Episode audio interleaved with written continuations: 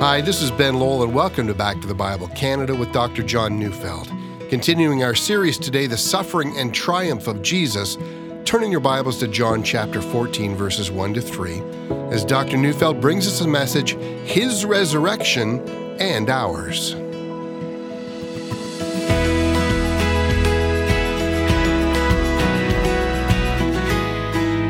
There is so much we can learn about the resurrection of Jesus. You know, one of the most encouraging lessons for believers is that Jesus' resurrection forms the basis for our own future resurrection. As he was raised bodily, so at the end of the age, we too will experience our own bodily resurrection. Paul explains this matter so well in a number of different Bible texts. On the one hand, Paul had the absolute assurance that at the very point of his death, he would be consciously in the presence of the Lord. He says so on at least two significant occasions. The first comes to us from 2 Corinthians chapter 5, verses 8 and 9. He says, yes, we are of good courage, and we would rather be away from the body and at home with the Lord. So whether we are at home or away, we make it our aim to please him. You know, for Paul, being at home means being in the Lord's presence. And being away means being away from the immediate presence of the Lord, which means for him living in this present fallen, decaying body. For Paul, there are only two possibilities, living in this present body or being in the immediate presence of God. There is for him no soul sleep or no unconscious existence. For him, there are only two options. The second such hope is expressed in Philippians chapter 1, verses 23 to 24. He says, I am hard-pressed between the two. My desire is to depart and be with Christ, for that is far better. But to remain in the flesh is more necessary on your account. Again, the dichotomy for Paul is clear. If he departs from the flesh, meaning if he dies, he is with Christ. But we also know that for Paul, even the dead or those who have departed and are with Christ are still awaiting the resurrection of the body. He states that in Philippians chapter 3, verses 20 to 21. But our citizenship is in heaven, and from it we await a Savior, the Lord Jesus Christ, who will transform our lowly body to be like his glorious body. And of course, Paul states that this event is going to happen at the last trumpet, when the dead will rise, meaning the deceased and decayed bodies of believers will be transformed to be like the glorious body of Jesus. And that, dear friends, is the blessed hope. John says so in 1 John 3, verse 2. He says, we will be like him. Now, for this reason, every single believer has a keen interest in the post-resurrection appearances of Jesus. The more we learn about his post-resurrection appearances and about his subsequent ascension into heaven, the more we learn about our own future. For we are united with Christ. His future and our future are one and the same. And so I know that today is Good Friday, and it would be quite normal for me to speak about Christ's crucifixion. But I've spent over a week on that theme, and I think it's quite fitting for the occasion to speak not so much of the actual resurrection itself, but about the nature of Christ's resurrection life. You know, a careful study of the post-resurrection appearances of Jesus shows us that the Bible records numerous resurrection appearances of Jesus. The first grouping occurs on the actual Sunday of his resurrection. Another appearance occurs exactly 1 week later, on the Sunday after the resurrection. Then we find a number of appearances that occur in the 40-day window between his resurrection and his ascension into heaven. And then the actual ascension itself and the explanation of what happened there tells us a great deal about the life to come. So in today's message, I want to divide the material in our Bible into four sections. The first, the appearances of Jesus on the day of his resurrection. Second, the appearances of Jesus during the 40 days on earth. And then third, the ascension of Jesus. And then finally, what all of that means to us. So let's start with the appearances of Jesus on that first Easter morning. The first one is recorded in John 20, and it's the encounter of Mary with Jesus. In her grief, she wrongly assumes that the risen Jesus is the gardener, and so she's not paying any attention to him. According to verse 16, what got her attention is that Jesus said her name, Mary. Immediately, she recognized his voice, looked up, and ran to him. And as we know, all voices have a distinctive quality to them, and Jesus in his resurrection still has the distinctive voice that made him familiar to his followers. And then according to John, Mary wanted to cling to him, which I have to assume meant that she wanted to hug him and just not let him go. And Jesus told her not to, for in his words, he said, "I have not yet ascended to my Father." And that must mean that even though his spirit was in the Father's presence, he had not yet bodily been in his Father's presence. So if we think about it, that tells us something very interesting. Even though Jesus, being fully God, is omnipresent, yet he is not bodily omnipresent. Just like earthly bodies are spatially located, so it is with him. He is bodily present at only one place at one time. And that's why he's telling Mary he can't remain with her. His first order of business is to be bodily present before the Father. Well, let's move to another appearance of Jesus on Easter Sunday. This one's found in Matthew 28, verse 9, and Jesus has by then already met with the other women, but on this occasion, Jesus met with his disciples. Matthew simply says they took hold of his feet and worshiped him. Now, I'm assuming they fell before him and they touched his feet. So here we see Jesus not just bodily, but that the parts of his body are very much like our own. He has feet, and we must assume, therefore, he doesn't just glide along, but he walks in order to move about. And that fits perfectly with the appearance of Jesus recorded in Luke 24 as he met with the disciples on the way to Emmaus. Jesus walks with them, and in that encounter they discuss, suggesting that in the resurrection, human discourse is the means by which we communicate. You know, it's not mind melding like they do in science fiction movies or whatever people might conceive. They communicate much as we do. And furthermore, they discuss the meaning of Scripture. And then they sit together and they break bread, meaning that they share a meal. And then he vanishes, and at first glance, it seems to give us the impression that he's able to, in some fashion, simply disappear. I mean, does he materialize and then dematerialize at will? Well, that gives rise to the next encounter with Jesus, in which, in Luke 24, verse 34, we're simply told that he appeared to Peter. And then following that, we have the next encounter at the end of Luke 24, in which he suddenly appears among the disciples, in which he invites them to touch him and to examine whether he's a mere spirit or whether he has genuine substance. And Luke 24:39 records Jesus as saying, "See my hands and my feet, that it is I myself, touch me and see. For a spirit does not have flesh and bones, as you see that I have." Now, flesh and bone speaks of a genuine skeletal structure with tissues, muscles, nerves, all the regular parts of a human body. That statement surely flies in the face of the idea that Jesus simply materialized and dematerialized at will. We notice that he has a real human body. We notice that he walks and talks and has his own recognizable voice, and his body does not appear in different places at the same time. See, just like any human being, he is spatially located. Now then, let's go to the second division of our material, that is, his appearances during the 40-day period before his ascension. When Jesus appeared to the other disciples that first Easter Sunday, Thomas was not among them. And John 20, verse 19 now mentions that exactly 1 week later, the next Sunday, Thomas is among them. And John 20, verse 19 mentions that the doors are locked and that Jesus simply came and stood among them. I mean, given that we've already told that he vanished on one occasion, and now he stands in a room with locked doors, we're again led to wonder whether his body is some kind of a vapor after all. He seems to appear and disappear and walk through locked doors.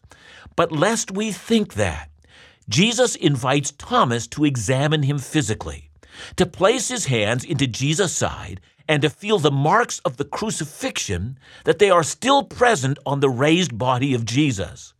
Clearly, Jesus' body is a real physical body, so much so that the marks of his crucifixion are still there.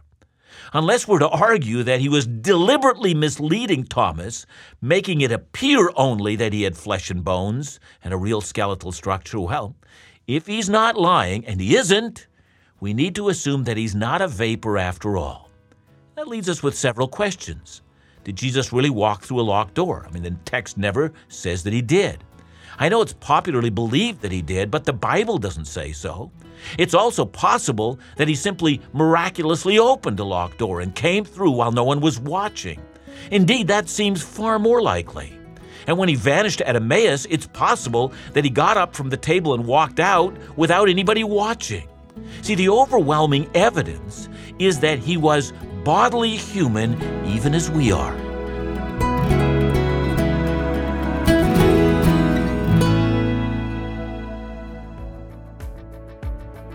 For anyone seeking to know God or to understand the Bible and how it can be applied to your daily life, Back to the Bible Canada provides trustworthy Bible teaching resources addressing relevant questions of life and faith. If you believe in the importance of sharing the Word of God across our nation, perhaps you'd consider offering a financial gift to support Back to the Bible Canada this month. Or consider even becoming a member of our 1119 Fellowship, our monthly giving program. Your regular gift ensures that the daily Bible teaching program you're hearing right now is heard in your community and across the country. Your gift of any amount allows the Word of God to reach those searching for truth. To send a one-time gift or to become an 1119 monthly partner, call us today at 1-800-663-2425 or visit backtothebible.ca.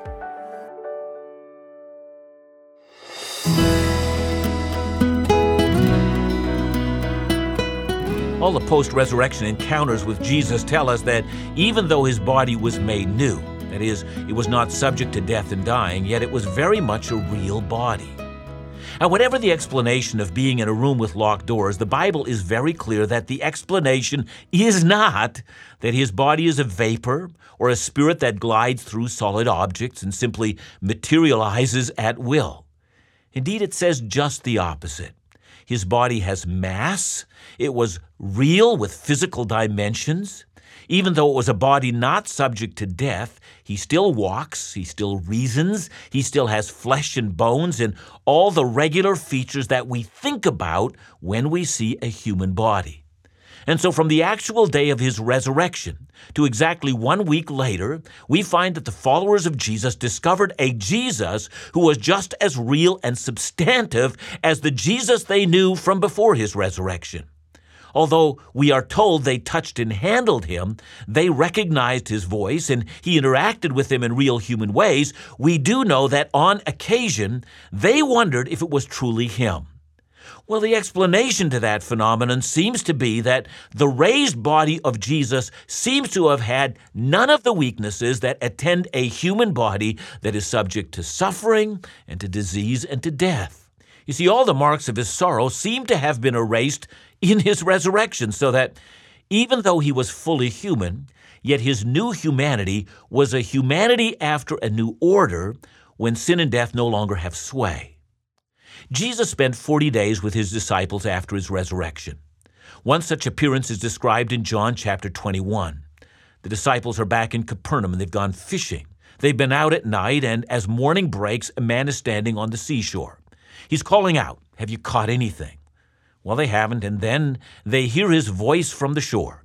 He tells them to throw their nets out on the other side of the boat, and suddenly the net is filled with fish. And John immediately knows it's Jesus. He's been showing up at various moments. And when they all get to shore, they find that Jesus has made a fire. He's inviting them to breakfast. And that morning on the shore of the Sea of Galilee, he eats bread and fish with them. It turns out that in the resurrection, you can enjoy breakfast. Well, Jesus did. And on that same occasion after breakfast, Jesus and Peter went for a long walk on the shore of the Sea of Galilee. They have unfinished business. Peter had denied Jesus, and Jesus was interested in restoring Peter. It was delicate, it was deeply emotional for Peter, but one thing's clear.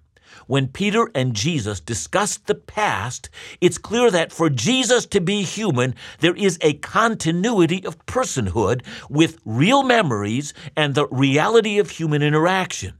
See, I mentioned this detail because some of us have mistakenly assumed that all the bad things that we've done in this life and the nasty things that we've experienced are going to be forgotten in the life to come. You know, even when God says he doesn't remember our sins, we don't mean by that, and the Bible doesn't mean by that, that God suffers from amnesia. Rather, he means he doesn't recall our sins as a part of his case against us.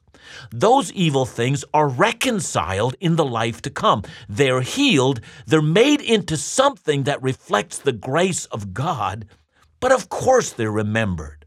You know, in 1 Corinthians 15, verse 6, Paul mentions that on one occasion, Jesus appeared to more than 500 of his followers at one time. One's reminded of the meetings that Jesus used to have, where he spoke to and instructed his followers. So I have no doubt he was preaching on that occasion, just as he used to preach in Galilee before. And the next verse, 1 Corinthians 15, verse 7, mentions that Jesus appeared to James, who, as you might know, was his brother, or I guess technically his half-brother. You know, prior to that time, John reports, and that's found in John 7, verse 5, that his brothers didn't believe in him. I can only imagine. It must have been difficult for James and the rest to believe that their brother was in fact the Son of God who has eternally existed. And so even though the Bible provides us with no details, we should imagine the private meeting between James and Jesus. Was this like the long walk that Jesus had with Peter? Well, perhaps. But in James came the dawning realization that all this while he had never understood who his brother was. I wonder if he fell down before his brother, as Thomas had done, and proclaimed, "My Lord and my God." I think he did. But here we see Jesus convincing so many people, even as he had done before. You know, the Bible only records several hints of the abundance of Jesus' activity during those 40 days. Mark 16, verse 14 indicates that at the beginning, Jesus rebuked the 11 for not believing instantly. In Matthew 28, it says that when Jesus gave the Great Commission, they actually went to Galilee, to the mountain to which Jesus had directed them. Now, we can't be sure which mountain he's referring to, but clearly he directed them to a certain place where he gave them extensive teaching about the worldwide ministry of the gospel and their next steps. You know, we're reminded of the time when he would get away alone, away from the crowds, and just instruct the disciples. See, that was a pattern he had developed, and he was following that pattern now. And so we have to assume that during the 40 days, he met with his disciples often and instructed them often. There was so much to learn during those 40 days. The worldwide mission of the church was before them. I have no doubt they had much to learn, many misunderstandings to clear up. They had to grasp how it was that the Scripture had already prophesied all of these things. Those must have been amazing days. And at the end of that time, according to Acts 1, verse 4, he directs them to go to Jerusalem and not to leave. He there teaches them that they're going to be baptized in the Holy Spirit, and when that event happens, they will have all the power they need to bring the gospel to the world. But some of them are still confused. Are you going to restore the kingdom to Israel at this time? He doesn't deny that he's going to do that. But he does say that he will not tell them the times and seasons that the Father has fixed for these events. And then he probably leads them out of the city towards Bethany, where they have frequently stayed. And then as they're watching him, he begins to ascend to heaven until a cloud took him out of their sight. Now, you and I must think at this moment, the most obvious question that we would have asked. I mean, just where did he go? I mean, the very fact, as we have seen, that Jesus' physical body could be in but one place at one time, well, that tells us that he actually went somewhere. That indicates to me that heaven exists somewhere. Are you surprised to hear that? But what else are we supposed to think? I mean, after all, he is going, physically going to his Father. Now he's physically journeying there. I mean, please don't hear me saying that if you get out your telescope, you could somewhere physically see heaven. I'm not saying that, but I am saying that heaven is somewhere. It's not just a spiritual dimension. It's as physical as Jesus is. What does all of that tell us? Well, please remember John chapter 14, verses 2 and 3. Jesus there taught, "In my Father's house are many rooms. If it were not so, would I have told you that I go to prepare a place for you? And if I go and prepare a place for you, I will come again and will take you to myself, that where I am, you may also be." Now, since the resurrection is literal, physical and bodily, and since the actions of Jesus are as physical after his resurrection as they were before, how else should we read John 14 but through those glasses?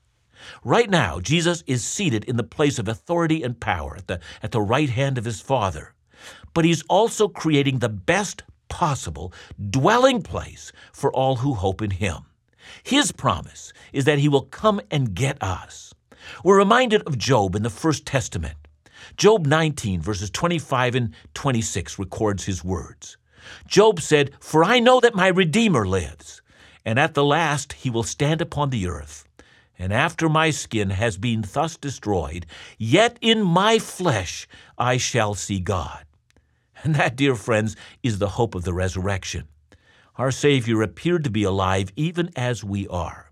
His plan for us is that we join him, ruling and reigning over his vast creation, far greater than anything we can conceive. But he is our first fruit. His resurrection paved the way for ours, and right now he has gone into heaven to prepare an eternal dwelling for us.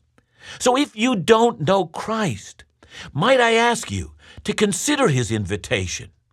Matthew 11, verse 28 says, "Come to me, all who labor and are heavy laden, and I will give you rest." Christ calls you. Come to him. Confess your sins. Put your faith in him. Be united with him so that you are not only united in his death, but also in his resurrection. Come and accept the free gift from his hand, the gift of eternal life. He should know he's the only one who can give it.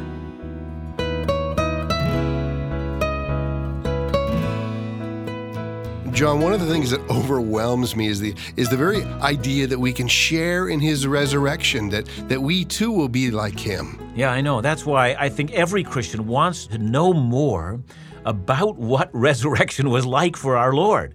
I mean, how did he experience life afterwards? Because our lives are, as you have said, hid in him. So as is his future, so is our future as well. I mean, that's the glorious good news this Easter season. And, you know, Ben, I think you and I both want to say a happy Good Friday and a happy Easter Sunday to everyone who's listening. This is our grand hope.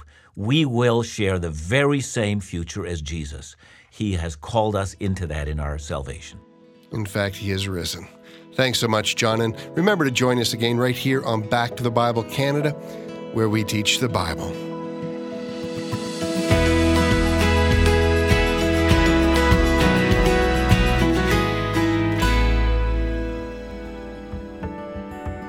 Easter is a pivotal time in the life of a Christian. The foundation of our faith relies on the death and the resurrection of Jesus. Back to the Bible Canada has a two-part video series, an Easter series, available this week on Back to the Bible Canada's YouTube channel, as well as backtothebible.ca. Special musical guests Brian Dirksen and Stephanie Radikop will provide inspirational music, and you'll be refreshed and strengthened in your walk with Jesus under the Bible teaching of Dr. John Neufeld. You'll be reminded that Easter offers hope, forgiveness, love, and the promise of eternal life with our Savior. So remember, join us for an Easter series right here on backtothebiblecanada.ca, or join us on the Back to the Bible Canada YouTube channel. For more information, visit backtothebible.ca or call 1-800-663-2425.